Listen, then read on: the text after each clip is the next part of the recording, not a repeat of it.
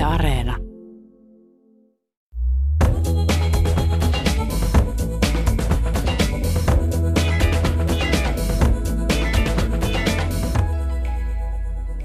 ruutuaika lisääntyy ja jo pienet lapset katsovat TikTok-videoita ja animaatioelokuvia omilta pädeiltään. Miten lasten ja nuorten kirjallisuuden käy? Millä keinoilla saadaan lapset houkuteltua astumaan kirjan luomaan maailmaan, illuusioon? Mitkä ovat aikamme lasten ja nuorten kirjojen trendit? Mistä Finlandia-ehdokkaiden aihevalinnat kertovat? Minä olen Pia-Maria Lehtola ja vieraanani ovat yliopistonlehtori, kasvatustieteilijä Jaana Pesonen, kirjailija Pia, Pia Krutsiin Tampereelta ja puhel, siellä puhelimen päässä ja kirjailija Sini Helminen myös täällä studiossa, joka toimii kirjaston hoitajana ja kirjavinkkarina Helsingin kaupungin kirjastossa. Lämpimästi tervetuloa kaikille. Kiitos. Kiitos. Kiitoksia. Kiitoksia. Tämän vuoden lasten ja nuorten kirjallisuuden Finlandia-ehdokkaat ovat seuraavat. Anne-Maja Aalto, Mistä valo pääsee sisään? Kirja kertoo dystooppiseen Japaniin sijoittuvan kahden nuoren rakkaustarinan. Kirja käsittelee niin maailman kahtiajakautumista ja syntyperään perustuvaa syrjintää kuin ilmastokriittisyyttä. Laura Ertimo, kuvitus Mari Ahokoivu – Aikamatka, Lotta Kasper ja luontoka- luontokadon arvoitus. Lotta Kasper ja luontokadon arvoitus, siellä päähenkilöt lähtevät aikamatkalle menneisyyden luontoon ja oppivat luonnon monimuotoisuudesta ja luontokadosta. Maalin Kivelä, Martin Glass, Serup ja Linda Bundestam, suomentaja Maalin Kivelä. Om du möter en björn, jos kohtaat karhun – Tämä kirja neuvoo, miten toimia kohtaamisessa karhun kanssa sekä pohtii eläimen ja ihmisen suhdetta. Tämä kirjan on suomentanut Maalin Kivelä ja tämä kirja oli eilen Ruotsissa August-palkinto ehdokkaana. Pia Krutsiin, kuvitus Jani Ikonen, kaupunki kuka ties. Kirja jammailee runon rytmein läpi värikkään mielikuvituskaupungin. Runot innostavat alakouluikäisiä lukemaan itse – ja soveltuvat myös pienemmille ääneen luettaviksi. Pia Krutsiin on sanataidekasvattaja, jonka oivaltavissa riimeissä arki ja seikkailu kohtaavat. Timo Parvela, kuvitus Pasi Pitkänen, Kepler 62, Terra, kloonit. Kepler Terra kolmannessa ja viimeisessä tuotantokaudessa tekoäly Scorpion on ottanut kotiplaneetan haltuun, mutta peli ei ole vielä pelattu. Timo Parvela kirjoittaa Kepler 62-sarjaa vuorotellen norjalaisen Björn Shortlandin kanssa ja Pasi Pitkäsen kuvitus viimeistelee jännittävät avaruusseikkailut. Ja tämä sarja on käännetty jo yli 20 kielelle. Des Terentieva, ihana. Ihana on säeromaani ja se kertoo yhdeksäsluokkalaisesta Liljasta, joka on panseksuaali. Tarinassa Lilja ihastuu ihanaan – joka osoittautuu, isän uuden naisystävän lapseksi. Tässä teoksessa käsitellään ennakkoluuloja ja pinttyneitä asenteita. No niin, keskustelemme tässä Kulttuuri Ykkösessä kohta yksityiskohtaisemmin näistä teoksista, mutta haluaisin aluksi kysyä teiltä kaikilta, minkälaisia trendejä lasten ja nuorten kirjallisuudessa on havaittavissa juuri nyt? No jos nyt näitä, näitä ehdokkaita katsoo, niin niissä nyt on aika selkeästi ainakin nämä trendit esillä. Eli tällainen niin luonto- ja ympäristöteemat ja, ja, ja ilmastonmuutos eri tavoin käsitellään sitä. Sitten toisena sellaisena, joka myös yhdistää näistä useampaa, on tämmöiset niin yhdenvertaisuuden, moninaisuuden kysymykset mielestäni. Ehkä ne nyt silleen näissä ehdokkaissa on semmoisia selkeimpiä – teemoja ja kyllä ne näkyy myös niin kuin muussa lasten ja nuorten kirjallisuudessa. Tietenkin, että nämä on tietyllä tavalla niin kuin hyvä, ähm, nämä peilaa hyvin sitä, mitä se muutenkin on se, ne trendit niissä lasten ja nuorten kirjoissa. Näin sanoi Jaana Pesonen. Entäs Sini Helminen? No vähän joutuu samoja toistamaan, että tosiaan just se moninaisuus on etenkin siellä nuorten kirjallisuuden puolella ollut nyt tärkeitä asioita, että tuodaan enemmän esiin ihmisten, sellaisia ihmisten kokemuksia, jotka ovat aina olleet olemassa, mutta eivät ole aikaisemmin saaneet niin paljon ääntään kuuluvin kirjallisuudessa, että on enemmän vaikka ruskean, ruskeiden tyttöjen tai sitten just sateenkaarihahmojen näkökulmia esissä. Ja sitten ilmastohuoli, näin kirjavinkkarina voin sanoa, että törmään ihan semmoisiin alakoululapsiin, jotka tulevat pyytämään, että saisivat ilmastonmuutoskirjoja, että nämä on nyt myöskin nuorille ja lapsille tärkeitä teemoja. Sen lisäksi, että ne on semmoisia teemoja, mitä käsitellään. Ja äh, koska lasten ja nuorten kirjallisuus on niin laaja, kun lähtee siitä nollasta vuodesta sinne 18, niin ne trendit on pikkusen erilaisia myös eri ikäryhmillä. Että esimerkiksi just nämä avaruusseikkailut on tällä hetkellä enemmän siellä, tai ylipäänsä seikkailukirjat, fantasia ja avaruusseikkailut siellä noiden varhaisnuorten alakoululaisten puolella. Ja tämä on ikiteema, mutta tällä hetkellä trendaa erityisesti nämä tämmöiset äh, kakkajutut noilla, Oi! noilla tuollaisilla pienemmillä, että nyt on niin erityisen paljon tullut niitä viime vuosina. Mistä se johtuu? En tiedä, että ehkä, ehkä tämä on niin aina ollut suosittu, mutta nyt on sitä vaan rohkeammin uskallettu julkaista myös näitä mestari etsivä peppusia ja isämies ja räjähtävää kakkatyylisiä enemmän ja maailman yksinäisin pieruja, mitä näitä nyt on. Tämä on ollut tällä kaikkein pienimpien kohdalla ja tämmöinen trendi. Tämä on mielenkiintoista. Ihan rupesin pohtimaan, että mistä tämä johtuu. Elämmekö niin sterillissä ja tietokone- ja pädimaailmassa, että sitten tämä perusihminen haluaa tulla esille? Luulen, että syyt eivät ole aivan niin syvällisiä, että se on enemmänkin semmoinen kaikkien pikkulasten elämässä tärkeä hetki siinä alkuun, minkä takia se on ikisuosikki aihe, mutta nyt on vaan ehkä rohkeammin uskallettu ottaa niitä lasten omia kiinnostuksen kohteita huomioon ja nuorten. Ja Pia Krutsiin sieltä Tampereelta. Haluatko kommentoida trendejä? No joo, no kyllä tässä oikeastaan tuli aika tyhjentävästi analyysi siitä, että, että millaisia trendejä tällä hetkellä lasten ja nuorten kirjoissa on. Että, että oikeastaan niin kuin ne heijastelee mun mielestä hirmu hyvin semmoisia yleisiä keskusteluja ja, ja niin kuin kysymyksiä, mitä nyt ylipäätään niin kuin käydään läpi yhteiskunnallisessa keskustelussa. Että, että lasten ja nuorten kirjallisuushan perinteisesti reagoi sillä tavalla hyvin nopeasti erilaisiin niin kuin keskustelun aiheisiin. Musta se näkyy oikein hyvin näissä, näissä tämänvuotisissa ehdokkaissa. Tämä on mielenkiintoista, koska moni kirjallisuuden tutkija on sanonut, että lasten kirjoissa juuri trendit näkyvät ensimmäisenä. Mistä luulette, että tämä johtuu? No ainakin juokirjallisuuden eli young adultin vanhempien nuorten kirjallisuuden, jota nyt tässä edustaa esimerkiksi Aalto, niin puolella ollaan todella herkkinä niille uusille virtauksille, koska myös nuoret itse ovat. Että usein itsellästäni ainakin tuntuu, kun luen tosi paljon sitä nuorten kirjallisuutta ja seuraan sekä amerikkalaista että suomalaista nuorten kirjakeskustelua, niin välillä tuntuu jopa siltä, että miksi ne aikuiset menevät siellä monta kymmentä vuotta jäljessä, että usein mitä tulee just tämmöisiin yhdenvertaisuus ja tällaisia sukupuolivähemmistöt, ilmasto, kaikki tällaiset asiat, niin ollaan hyvin, tar- hyvin paljon siellä niin kuin aalloharjalla –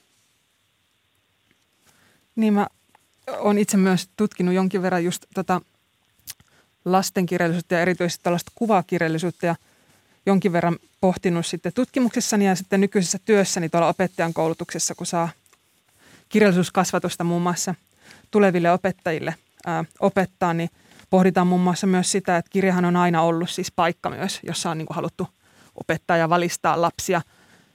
Niin tietyllä tavalla se se, se pienillekin se kirja on myös aina ollut se paikka, jossa on voitu opettaa niitä arvoja ja normeja ja niin edelleen. Mutta sitten ehkä se, mikä on nyt mun mielestä niin kuin näissä ehdokkaissa ja nykykirjallisuudessa suomalaisessa erityisesti nyt niin kuin modernissa kuvakirjallisuudessa, niin se on myös tosi rohkeeta. Että uskalletaan tarttua sellaisiin aiheisiin, joita ehkä saatettaisiin ajatella muuten, että ne on jollain tavalla tämmöisiä niin kuin, ää, jopa tabuja tai, tai, tai liian vaikeita – niin niihin kyllä uskalletaan tarttua tosi rohkeasti ja semmoisilla älykkäillä tavoilla, jotka ei kuitenkaan tee sit kirjasta sellaista niin kuin, ö, tosi didaktisen alleviivaavaa ja vähän sormea niin kuin osoittelevaa, että näin pitäisi toimia, vaan että siellä saattaa olla silleen, no ehkä puhutaan kohta tästä, jos kohtaat karhun kirjasta, jossa on mielestäni aika älykkäästi myös niin kuin käsitellään niitä kysymyksiä vaikka sitä ihmisen ja luonnon suhteesta – Eli kynnys on tietyllä ta- tavalla matalampi. Ö, onko myös se, että näitä kirjoja on nopeampi tehdä yleensä? Li- liittyykö se siihen? Mä no, en sanoisi kyllä, niin. että liittyy mitenkään siihen. Joo, kuvakirjahan nyt ei ole kauhean nopea tehdä, kun miettii, että kuvittaja tekee ison työn hyvin monimutkaisia ja teknisesti vaativia kuvituksia, niin ää, niitä kuitenkin vaan tällä hetkellä se ää, julkaisutahti lastenkirjoille on aika nopea ja aika kova. Suomessa julkaistaan paljon kyllä kuvakirjallisuutta ja, ja laadukasta sellaista, mutta ehkä myös niin kuin soisi, että se saisi enemmän näkyvyyttä ja arvostusta. Ja Pia Krutsin siellä Tampereella olet yksi kirjan Finlandia lasten ja nuorten kirjojen ehdokas. Miten esimerkiksi sinun kirjassa, näkyykö siellä trendi, uudet asiat? No kyllä siellä varmasti nekin näkyy sillä tavalla, että mä oon pyrkinyt tavoittamaan siinä sellaista lasten ja nuorten kieltä ja kielenkäyttöä ja, ja ilmiöitä ja asioita, joita lapset ja nuoret kohtaa arjessa. Mutta sitten taas toisaalta ö, osa näistä runoista on, on syntynyt niin kuin aika pitkänkin ajan kuluessa, että ihan varmaan niin kuin kaikki päivän polttavimmat asiat siellä viimevuotiset ei ole mukana. Ja sitten niin kuin mitä tulee tuohon to, niin julkaisutahtiin ja julkaisuprosesseihin, niin, niin, niin kyllä täytyy muistaa, että myöskin ne julkaisuprosessit voi olla hyvinkin pitkiä. Että on toki niin kuin sellaisia, jotka tehdään paljon nopeammallakin tahdilla, että, että niin kuin tämän päivän idea voi olla ensi vuonna jo kaupoissa, mutta sitten monesti näin ei kuitenkaan ole.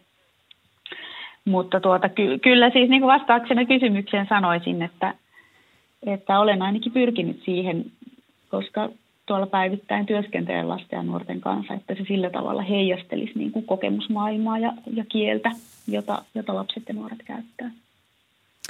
Millä tavalla teidän mielestä kirjallisuus voi kilpailla esimerkiksi juuri TikTok-videoiden, animaatioelokuvien ja pelien kanssa? No mä en itse näe sitä kilpailuna. Ja mä näen myös, että me ollaan hävitty tämä kilpailu, jos me nähdään se kilpailuna. Vaan että nimenomaan tärkeää vaikka meillä on hyvin tärkeää kieli ja se kielen kehitys ja se, miten me voidaan käyttää sitä tarinallistamaan ja yksinkertaisesti se on niin keino, millä me pärjätään tässä yhteiskunnassa, niin se, mikä usein lapsia ja nuoria eniten kiinnostaa, on tarinat. Ja niitä tarinoita voidaan kertoa tosi monessa eri muodossa. Se sama tarina, se sama kirja voi olla pelinä, se voi olla elokuvana, sitä voidaan nauttia monessa muodossa. Joku kirjailija voi siellä TikTokissakin pyöriä – tai sitten siellä on olemassa myös tämmöinen asia kuin BookTok, eli kirjatok, missä niin kuin ihmiset nimenomaan kirjoista sitten intoilevat samalla tavalla kuin muitakin muissakin someissa someyhteisöjä, joissa voidaan sitten löytää ne toiset lukijat silloin, kun omassa kaveripiirissä niitä välttämättä olisi. Että minä en näe, että tämä on sellainen kilpailu. Jaana Pesonen. Joo, mä oon kyllä ihan samoilla linjoilla ja ehkä tuohon vielä, jos jotain lisäisi, niin sen, että että on, ajattelen itse, että ehkä se on vähän sellainen niin kuin jo vanhanaikainen ajatus, että me aikuisina sanotaan lapsille ja jotenkin asetetaan nämä vastakkain nämä maailmat. Että nehän on niin kuin, että se myös voi olla sellainen tekijä, joka jotenkin vähentää sitä kirjan niin kuin vetoa, jos me asetetaan se sellaiseksi vähän niin kuin, että se on niin kuin vastakkain tätä sosiaalista mediaa ja, ja muuta niin kuin tässä aiemmassa puheenvuorossa hyvin toit esille just sitä, että ne myös nuorten maailmassa ja lasten maailmassa niin kuin sekoittuvat ja, ja on niin kuin hyväkin, että me niin kuin nähtäisiin siinä ne hyödyt. Ja esimerkiksi juuri tuolla Mä ajattelen aika paljon noita alakoululaisia ja varhaiskasvatuksessa olevia lapsia, että mä ajattelen, että kuin tärkeää on, että siellä ammattilaisilla opettajilla on semmoinen hyvä ymmärrys siitä, että, että miten eri tavoin me motivoidaan ja kannustetaan, innostetaan lapsia lukemaan, eikä se ainakaan ole se, että me asetetaan jotenkin vastakkain. Se, että se some pelimaailma, mihin nykylapsi moni, niin kuin mikä vetää puolensa, niin me jotenkin sanotaan, että että, tota, että se kirja on jotenkin semmoinen vastakkainen sille. Et silloinhan siitä tuleekin semmoinen niin vähän vanha-aikainen asetelma, vaan että ne on kaikki tapoja oppia tässä nykymaailmassa niin kuin tämmöistä monilukutaitoa, tarinaa ja, ja, ja kirja on niin kuin, silloin arvokas paikka siellä, mutta sitä ei kannata asettaa tällaiseksi jonkinlaiseksi nykyajan vastikkeeksi ja menneen maailman tuotteeksi. Mm. Entäs Pia Krustiin siellä Tampereella? No joo, niin nyt päästään tavallaan mun lempiaiheeseen, koska mähän olen siis niin kuin päätoimiselta ammatiltani sanotaidekasvattaja, eli, eli niin kuin mun työn sisältö on nimenomaan tuoda lapsille ja nuorille niitä erilaisia lukemisen tapoja ja tehdä niitä saavutettavaksi ja, ja niin kuin hauskaksi ja, ja myöskin sitä omaa tuottamista eri muodoissaan. Ja, ja, ja niin kuin, niin kuin tuossa niin noin Jana ja Sini jo sanovatkin, niin, niin, niin kirja ei missään tapauksessa niin kuin ole kilpailuasetelmassa näiden kanssa, vaan se on se, juurikin se koko tarina maailma ja, ja niin kuin kielellisyyden maailma, joka, josta meidän pitää niin kuin aikuisten löytää ne tavat, joilla lapset ja nuoret voi kokea iloa ja yhteisöllisyyttä niissä maailmoissa, siis tarinoiden ja kielten parissa.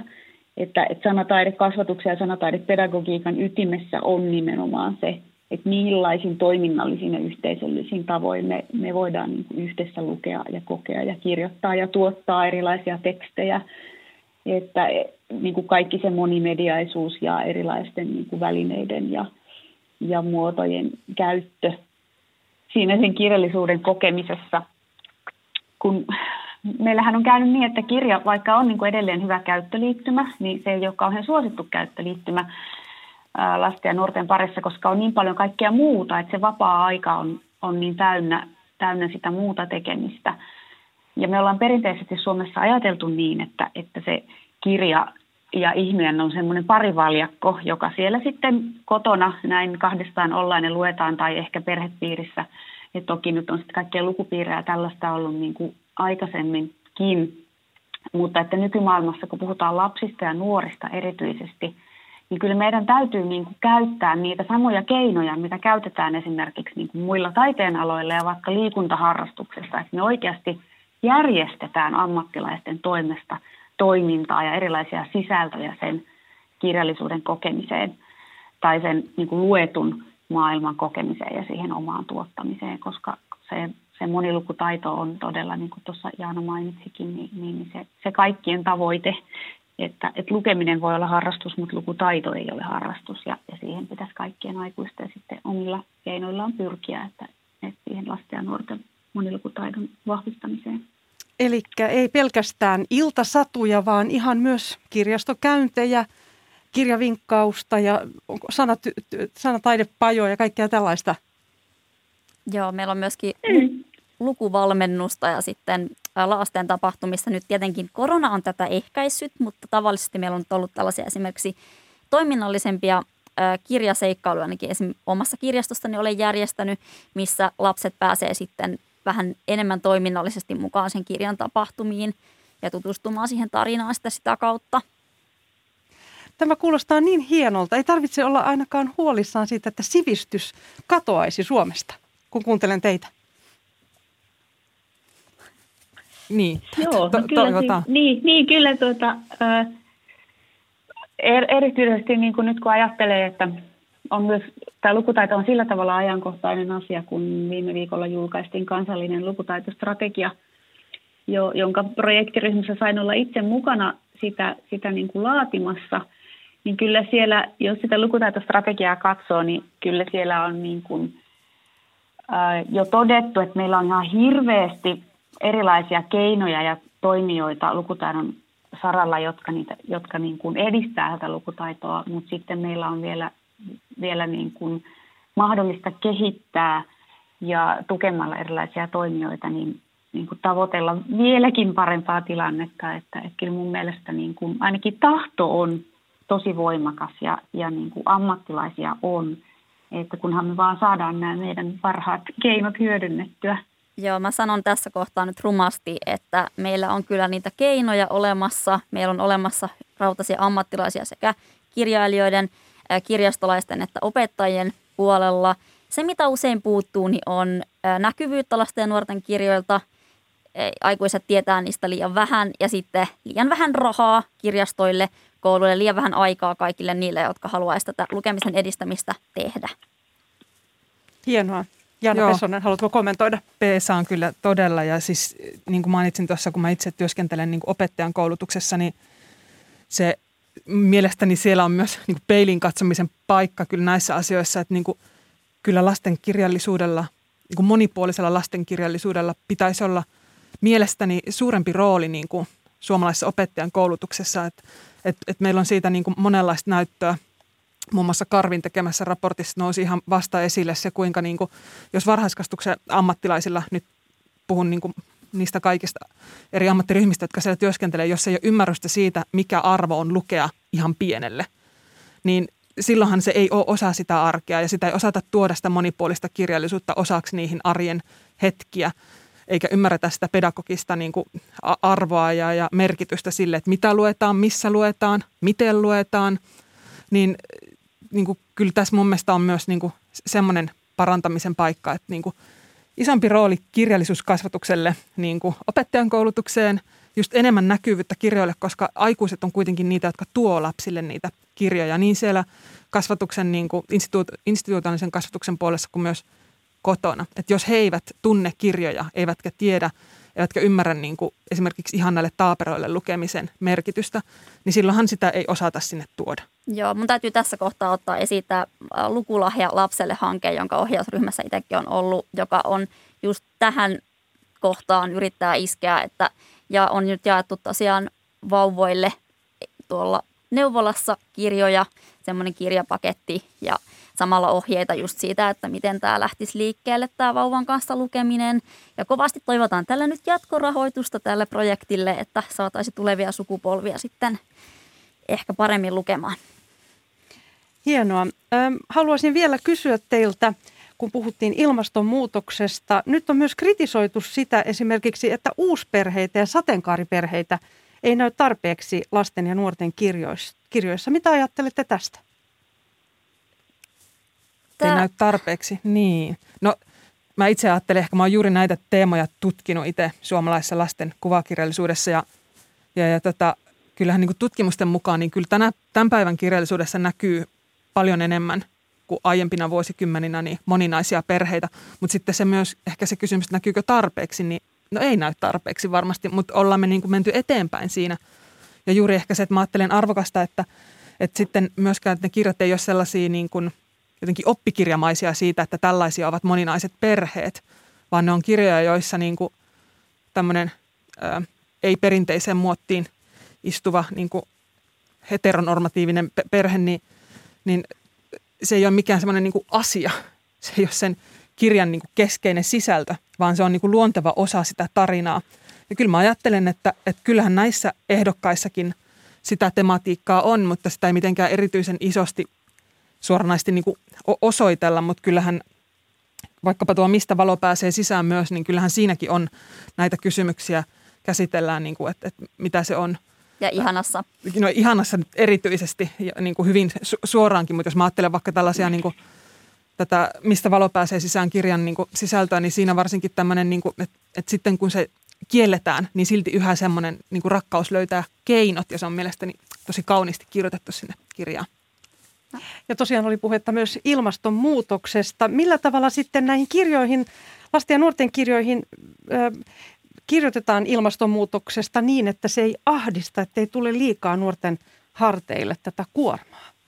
Paras esimerkki ehkä siitä epäahdistavasta tavasta niin on justiinsa tämä Laura Ertimon kirja, tämä aikamatka ja myöskin tämä edellinen Ihme ilmat vielä paremmin, jolle tämä, en nyt voi sanoa, että jatkoa, mutta kuitenkin samalla konseptilla tehty tämä aikamatka, koska näissä esitetään näitä ilmastonmuutoskysymyksiä hyvin semmoisella selkeällä tavalla ja kuvia mukana. Ja sitten samalla annetaan myöskin semmoisia omia keinoja, että mitä arkipäivässä voi tehdä, mikä tuottaa semmoista tunnetta, että pystyy itse tekemään asioille jotain, vaikka toki tietenkään se ei oikeasti ole sitten sen lapsen eikä sen yksittäisen ihmisen har- harteilla. Että ja kyllä niissä kirjoissa sitten kerrotaankin myös niistä isommista asioista, mitä pitäisi tehdä.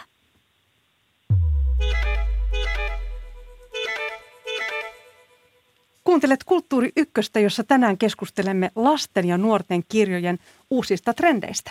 Olen Pia-Maria Lehtola ja vierainani ovat yliopiston lehtori, kasvatustieteilijä Jaana Pesonen, kirjailija Pia Krutsiin Tampereelta puhelimen päässä ja kirjailija Sini Helminen, joka toimii kirjaston hoitajana ja kirjavinkkarina Helsingin kaupungin kirjastossa. Nyt syvennymme tämän vuoden lasten ja nuorten kirjallisuuden Finlandia-palkintoehdokkaisiin. Ensin vähän taustaa tästä palkinnosta. Lasten ja nuorten kirjallisuuden Finlandia-palkinto on Suomen kirjasäätiön jakama tunnustus ansiokkaalle suomalaiselle lasten tai nuorten kirjalle. Palkinto on suuruudeltaan 30 000 euroa ja se on jaettu vuodesta 1997. Suomen kirjasäätiö asettaa vuosittain kolmijäsenisen valintalautakunnan, jonka tehtävänä on nimeä vähintään kolme ja enintään kuusi ehdokasta palkinnon saajaksi sekä henkilön, joka valitsee nimetyistä ehdokkaista lopullisen palkinnon saajan. Tänä vuonna palkinto jaetaan ensimmäinen päivä joulukuuta. Ehdokkaat valitsi tänä vuonna kolmihenkinen lautakunta, johon kuuluivat tänä vuonna elokuva-alan asiantuntija, toimitusjohtaja Petri Kemppinen, kirjastoalan asiantuntija Päivi Jokitalo ja lukukeskuksen kehittämispäällikkö Emmi Jäkkö. Voittajan valitsee kuuden ehdokkaan joukosta tietokirjailija, futuristi Perttu Pölönen. Miten kuvailisitte tämän vuoden raatia? No en nyt ehkä lähde henkilökohtaisesti näitä ihmisiä nyt tässä ruotimaan, vaikka osasta heistä jotain hyvää tiedänkin.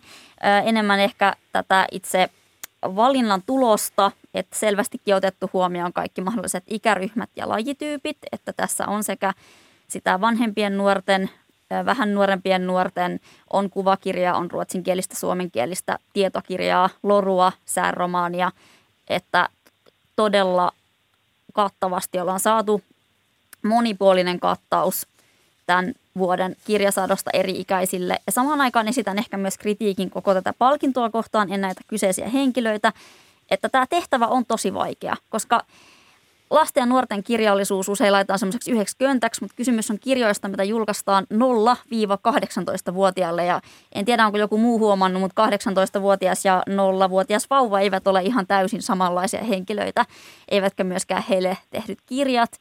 Ja tässä on meillä mukana sekä runoja että tietokirjoja, mitä esimerkiksi aikuisten Finlandia-palkinnossa ei ole. Että heillä on pelkästään kaunokirjallisuutta ja yleensä vaan romaaneja. Et, et siinä mielessä tämä on niinku todella paljon laajempi skaala, tämä Finlandia Junior. Haluatteko Pia Krutsiin ja Jaana Pesonen kommentoida tätä Sini, Sini Helmisen havaintoa? Jaana Pesonen. Joo, Sini sanoikin tosi hyvin tuossa jo ja en, en, en enää samoja juttuja lähde kyllä toistamaan, mutta ehkä, ehkä toi, niin kuin, toi niin kuin mielestäni on – arvokasta niin kuin tuoda esille, että, että yksi palkinto, joka vuodessa tuo sen piikin näkyvyyttä lasten ja nuorten kirjaisuudelle, niin joutuu niin kuin ottamaan jotenkin sen harteilleen, että pitää esitellä koko sitä skaalaa. Että onhan se valtavasti, kun taas aikuisten kirjallisuudessa nämä on sitten omissa, omissa niin kuin, ä, palkinto tämmöisissä niin kuin, ä, lajeissaan. Että sillä tavalla ajattelen, että se on niin kuin onnistunut onnistunut tämä valinta, että se esittelee laajalla skaalalla tosissaan sitä niin kuin laadukasta, upeaa suomalaista lasten ja nuorten kirjallisuutta, mutta samaan aikaan tuntuu aika hurjalta laittaa vastakkain, mistä valo pääsee sisään. Kaupunki kuka ties, jos kohtaat karhun, ne niin kuin jokainen tässä omassa lajissaan ansaitsisi ö, palkintoja. Joo, melkeinpä toivoisin, että olisi nuorten ja lasten palkinto sentään edes erikseen. Hmm, tästä voi ottaa vinkkiä vinkkiä. Entäs Pia Krutsiin, mitä ajattelet? Joo, kyllä olen ihan samoilla linjoilla, että, että niin kuin onhan tästä ollut vuosien varrella hyvin paljon keskusteluakin. Ja e, enkä tiedä, tarviiko sitä keskustelua nyt tässä uudelleen lähteä käymään. että Tämähän on, on niin ihan jokavuotinen asia, että nousee aina puheeksi. Mutta toi lasten ja nuorten kirjallisuuden näkyvyyden kannalta, niin, niin, niin tota, se on aika, aika mielenkiintoinen juttu, että meillä jaetaan myös paljon muita – lasten ja nuorten kirjallisuuden palkintoja Suomessa. Ei rahasummaltaan tietystikään niin isoja kuin tämä yksittäinen palkinto, mutta olisi tietysti ihan hienoa, että myöskin nämä palkinnot sitten, sitten saisivat niin kuin enemmän palstatilaa ja, ja niitä nostettaisiin myös niitä teoksia sitten esiin, jotka pääsee ehdolle. Että, että sitten tietysti tässä niin kuin vielä tässä Finlandia-palkinnossa tai ylipäätään lasten ja nuorten kirjojen palkitsemisessa, niin kuvakirjapuoli on mielestäni erityisen haastava, että, että niin kuin voisi olla vaikka sitten sellainen erillinen kuvakirjapalkinto, joka ottaisi huomioon niin kuin sen, sen kuvan ja tekstin toimimisen yhdessä, että, et kyllä siinä on hyvin monta monessa ja, ja tietysti niin kuin positiivinen asia on se ylipäätään, että nämä, nämä kirjat sitten, ainakin nämä kirjat nyt saavat sitten huomiota siellä lasten ja nuorten kirjat näiden aikuisten kirjojen rinnalla, koska niin kuin me kaikki tiedetään, niin kyllä ne jää aika pahasti mediapimentoon. Kohta syvennymme tämän vuoden lasten ja nuorten kirjallisuuden Finlandia-palkintoehdokkaisiin. Sitä ennen haluan kysyä teiltä, kuinka tärkeää on, että nämä kirjat ovat myös taideteoksia? On No mä voisin sanoa, Joo, niin, mä voisin sanoa tästä niin kuin oman kirjaani ehkä liittyen, että, että meillä on siis Jani Ikosen kanssa, joka on tämän kirjan toinen tekijä ja on kuvittaja ja graafinen suunnittelija, niin ollut kyllä alusta lähtien tämän kirjan kanssa ainakin sellainen ajatus, että, että me ollaan ennen kaikkea haluttu tehdä lapsille ja nuorillekin ää, taidetta, että, että on ollut niin kuin korkeatasoinen taide tässä lähtökohtana tämän, tämän teoksen kanssa. Jaana Pesonen. Joo, ihan olisin ehkä sen vaan nostanut just esille, että se aiemmin puhuttiinkin hieman tuosta, niin kuin, miten iso työ on myös kuvittaa eri tekniikoin tai, tai mitä tahansa tekniikkaa käyttäen, niin, niin minkälainen työ siinä on, kun kuvitetaan tota, lasten kuvakirjaa tai tässä tapauksessa myös sitten tuota runonteosta, niin, niin onhan se tosi niin kuin, tärkeää ja arvokasta, että se kuvitus laadukas, hienosti semmoinen tehty niin kuin sen taiteellinen panos myös saisi sen arvostukseen, pääsisi näkyviin. Että tota, tässä on montakin kirjaa, joita yhdistää myös sellainen tekstin ja kuvan niin kuin todella upea yhteistoiminta ja, ja, ja semmoinen monipuolinen niin kuin suhde, että miten ne tukee toinen toisia ja tuo uudenlaisia merkityksiä. Että kyllä niin kuin se myös ansaitsisi sen oman niin kuin huomionsa. Joo, mä sanon ehkä jopa näin kapinallisesti, että ei ole niin, että nämä lasten ja nuorten kirjat olisi vähäisempiä taideteoksia kuin aikuisten kirjat, vaan ne on vähintään yhtä taideteoksia kuin aikuisten, joskus jopa vähän enemmänkin, koska just pystyy olemaan tällaisia kokonaisvaltaisia taideteoksia, jossa on sekä kuva että sana. Ja erityisesti vaikka just tämä Anma ja Allon, mistä valo pääsee sisään, niin en, en kyllä tiedä, että miten tämän kieli jotenkin kalpenisi aikuisten lyyrisemmän proosan rinnalla. Ja sitten meillä on tässä kaksikin runoteo, runosta tai runoa käyttävää teosta, niin kuin tämä Ihana kaupunki, kuka ties esimerkiksi nyt ehdokkaina. No niin, nyt pääsemmekin kirjojen pariin. Ähm, aloitetaan Anne, Annema ja Aallon Mistä valo pääsee sisään, jonka Sini Helminenkin juuri mainitsi. Tämä romaani kuvaa taitavasti ihmisyyttä. Oli kyse sitten yksilön halusta hallita – alistaa tai olla välittämättä. Näin tätä kirjaa, lautakunta perustelee tätä kirjan valintaa näin. mitä ajatuksia tämä teos herätti teissä? Jaana Pesonen. No myönnän, että mä sain tämän tota, tässä ihan muutama päivä sitten loppuun luettua ja, ja tota, oli niin kuin tosi todella vaikuttava lukukokemus ja, ja pidin itse ihan niin kuin hurjan paljon tästä kirjasta. Tämä on niin kuin tosi taidokasta ja vetävää kerrontaa ja, ja tässä on niin kuin tosi sellainen monipolvinen ja moniulotteinen juoni, samoin myös hyvin kiinnostavat ja moniulotteiset ö, nämä hahmot. Tässä on myös paljon sellaista niin kuin, tematiikkaa, joka mielestäni on niin kuin, tosi tässä ajassa, vaikka onkin tämmöinen niin kuin, dystooppinen maailma. Mutta tietyllä tavalla nämä, niin kuin, mitä elämä olisi tämmöisten ekokatastrofien – jälkeen. Ja tässä myös tosi nerokkaasti tuodaan sellaisia niin kuin kysymyksiä, joita vaikka sitten nuorten kanssa voisi, jos mä nyt ajattelen tälleen myös kirjallisuuskasvatuksen näkökulmasta ja vaikka sen koululuokan näkökulmasta, niin kuin siellä on myös tuodaan näitä tämmöisiä kysymyksiä niin kuin kansalaisuudesta on tämmöisiä ulkokansalaisia ja koko kansalaisia, puolikansalaisia. Täällä on tämmöistä rotuoppia ja, ja siihen liittyviä niin kuin miten ei ole minkäänlaisia oikeuksia osalla näistä ihmisistä, niin se on myös, sillä voidaan peilata niin kuin menneisyyttä, voidaan puhua tästä ajasta, yhdenvertaisuuden kysymyksistä tosi monella tavalla, niin mielestäni huikea, huikea teos. Joo, kiinnostavasti sekä tämän Sorron ja tällaisten yhdenvertaisuusasioiden lisäksi, niin myös tässä käsitellään niin kuin esimerkiksi muistia ja identiteettiä ja sellaisiakin kysymyksiä – että ei ole pelkästään kaudista kieltä, vaan myös tätä erittäin paljon sisältöä tässä tällaisessa dystooppisessa kirjassa. Se, mikä mun mielestä on myös kiinnostavaa, on, että Mistä valo pääsee sisään, hän on jatko-osa tämmöiselle dystopialle nimeltä Korento. Toki itsenäisenä voi lukea tämän ihan hyvin, vaikka näistä hahmoista ja taustoista ymmärtääkin enemmän, jos on lukenut edellisen osan. Ja se, mikä on kiinnostavaa, on, että meillä on nyt kaksi jatko-osaa täällä Finlandia-ehdokkaana, koska se on aika harvinaista. Hmm. Siirrymme sitten Laura Ertimon kirjaan kuvitus Mari Aho-Koivu, Aikamatka, Lotta Kasper ja luontokadon, luontokadon arvoitus. Ja lautakunnan perustelut ovat seuraavat. Valintalautakunta piti kokonaisuudesta, joka on kuin eloisa runsauden sarvi.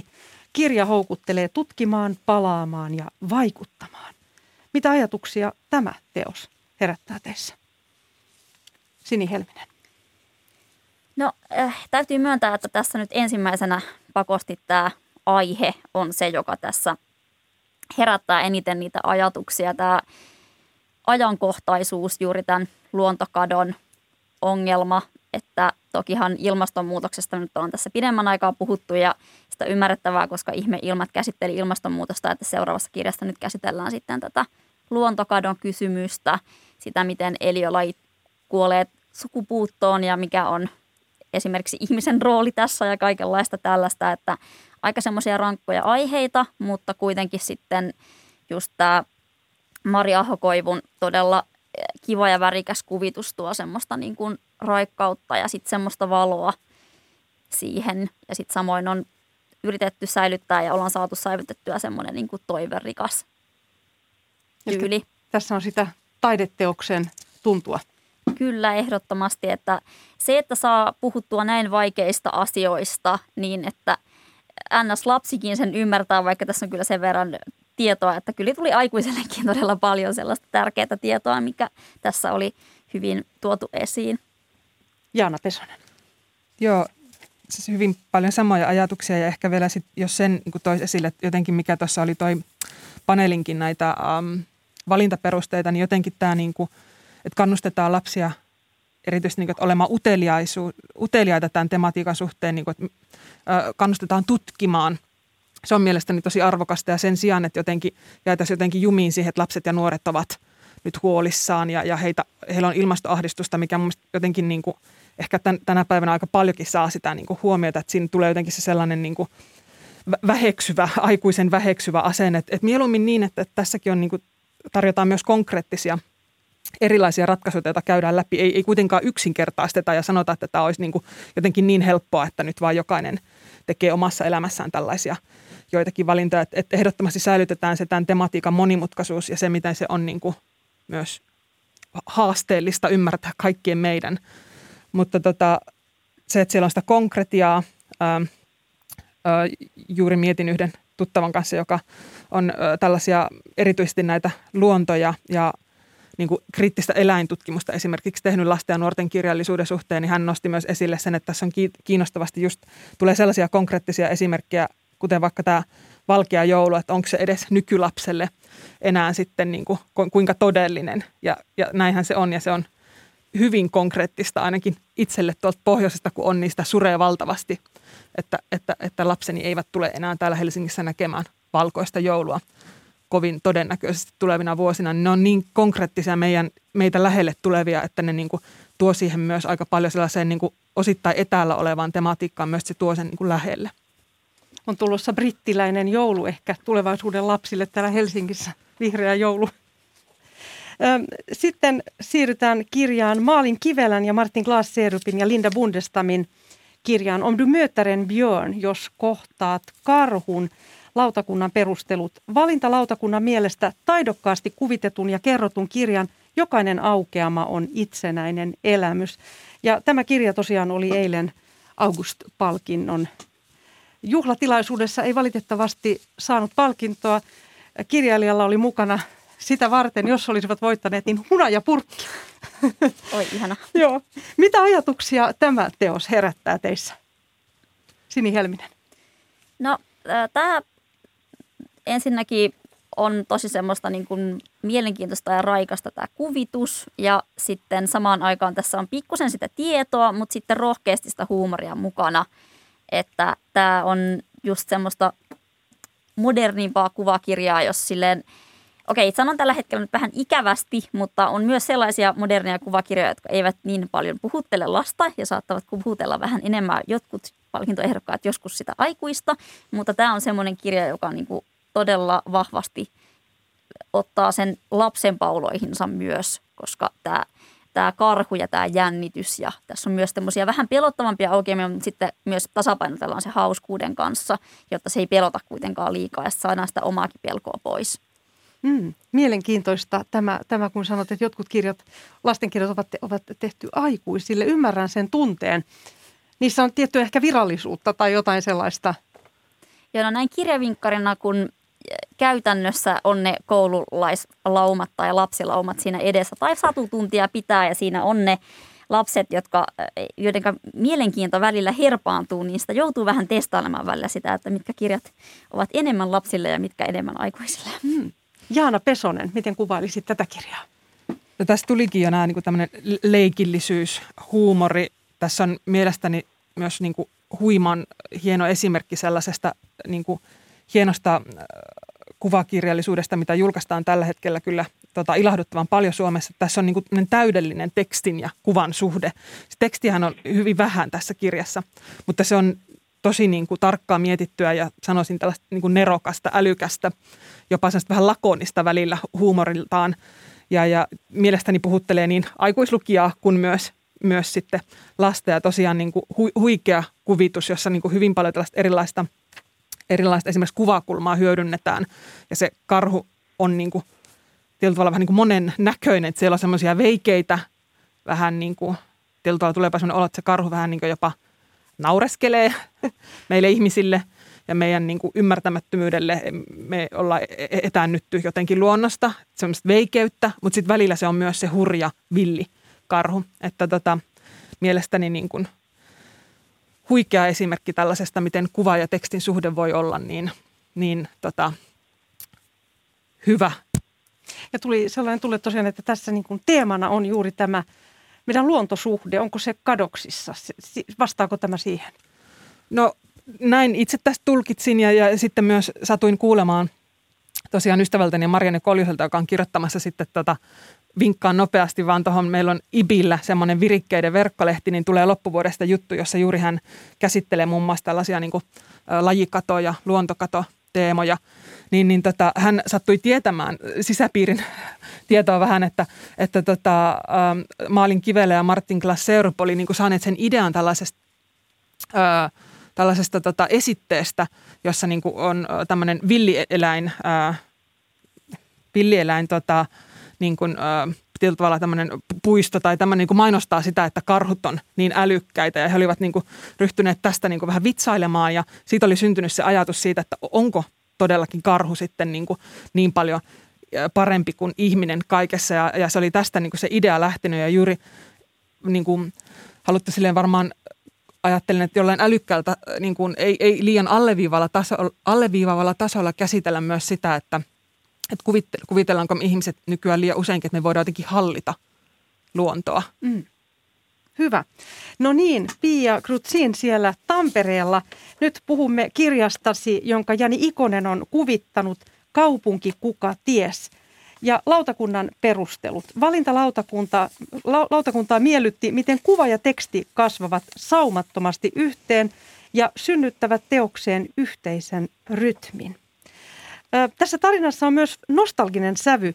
Itselleni tuli mieleen ihan 60-lukujenkin satukirjat, kaupungin idealisoinnit, mikrokosmoksen kuvausta ja ihastuin tähän. Käytät vaikeita sanoja, esimerkiksi berberi-sana. Mm, tässä on hyvä tuoda rikasta kieltä rohkeasti lasten maailmaan. Oliko tämä tietoinen valinta, nämä vähän vaikeammatkin sanat?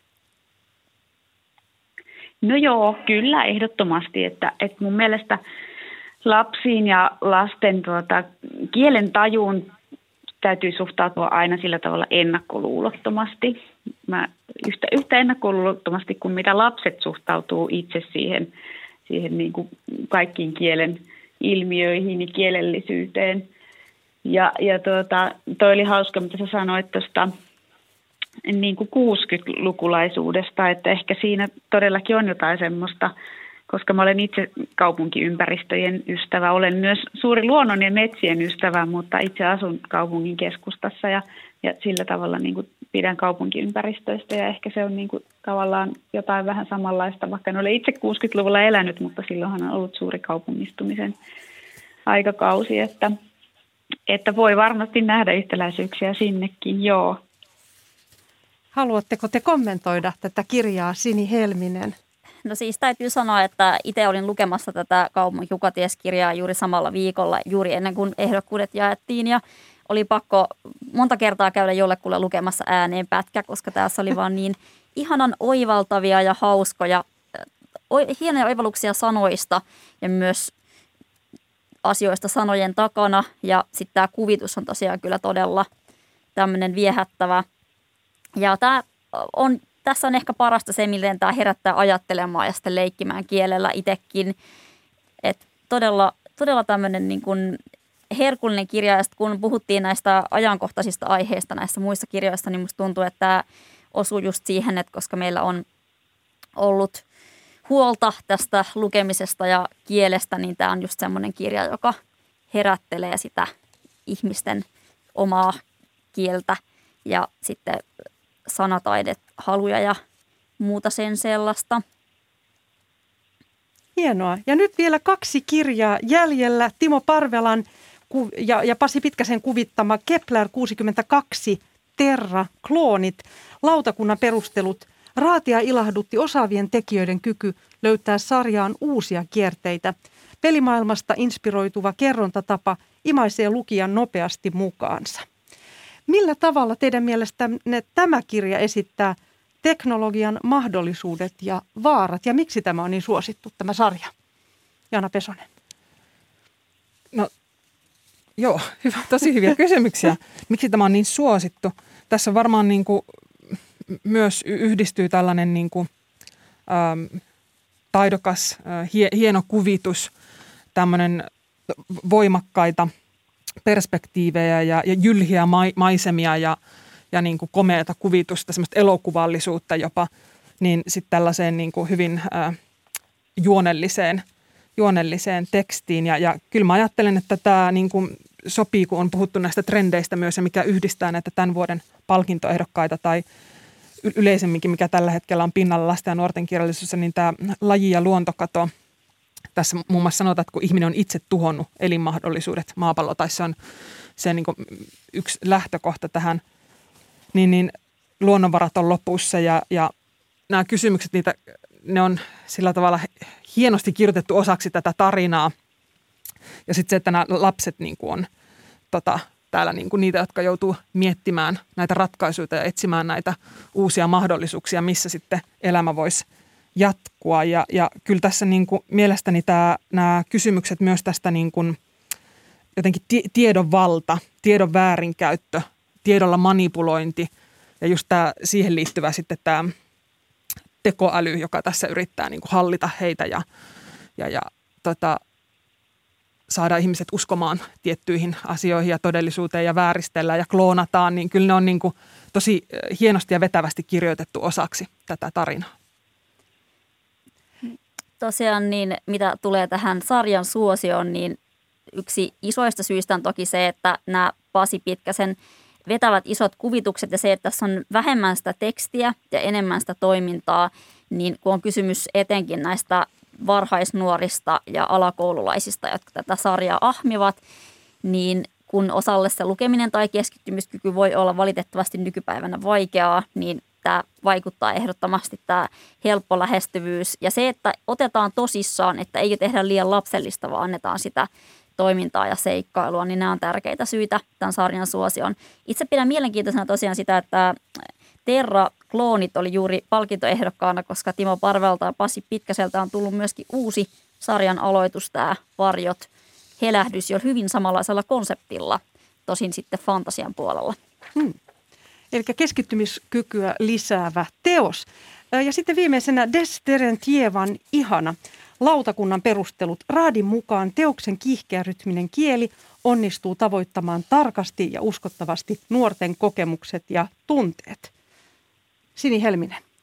No mä olen erityisen kiinnostunut ja innoissani siitä, että säeromaani on nyt Finlandia junior-ehdokkaana, koska tämä lajityyppi on semmoinen, mistä itse olen hyvin innostunut ja olen lukenut paljon, mitä olen vaan käsiini saanut, että tuo samalla tälle lajille lisää näkyvyyttä. Nimittäin se on edelleenkin vähän vielä tuntemattomampi etenkin, koska sitä on eniten näkynyt nuorten kirjallisuuden puolella, eli tosiaan yhdistää proosaa ja runoutta. Sivut ovat ehkä vähän tälleen selkokirjamaisenkin lyhyitä ja napakoita, ja sitten paremmin päästä ehkä siihen tunneilmaisuun, mutta samaan aikaan se runollisuus ei kuitenkaan ole mitään sillä tavalla niin paljon vaikeutta lisäävää, että saattaa myöskin lisätä keveyttä sen sijaan, että hankaloittaa sitä lukukokemusta. Ja tässä on tietenkin tärkeässä osassa nyt se, että käsitellään näitä sateenkaariteemoja, että on panseksuaalipäähenkilö ja sitten käsitellään tätä ihastuksen tunnetta, joka sinällään on universaali, mutta sitten vielä tätä mun sukupuolista ihastuksen kohdetta ja sitten tätä perhe ei hyväksy teemaa. Eli panseksuaalisuus, ihminen, joka kiinnost, jonka kiinnostus kohdistuu kaikkia sosiaalisia sukupuolia edustaviin ihmisiin.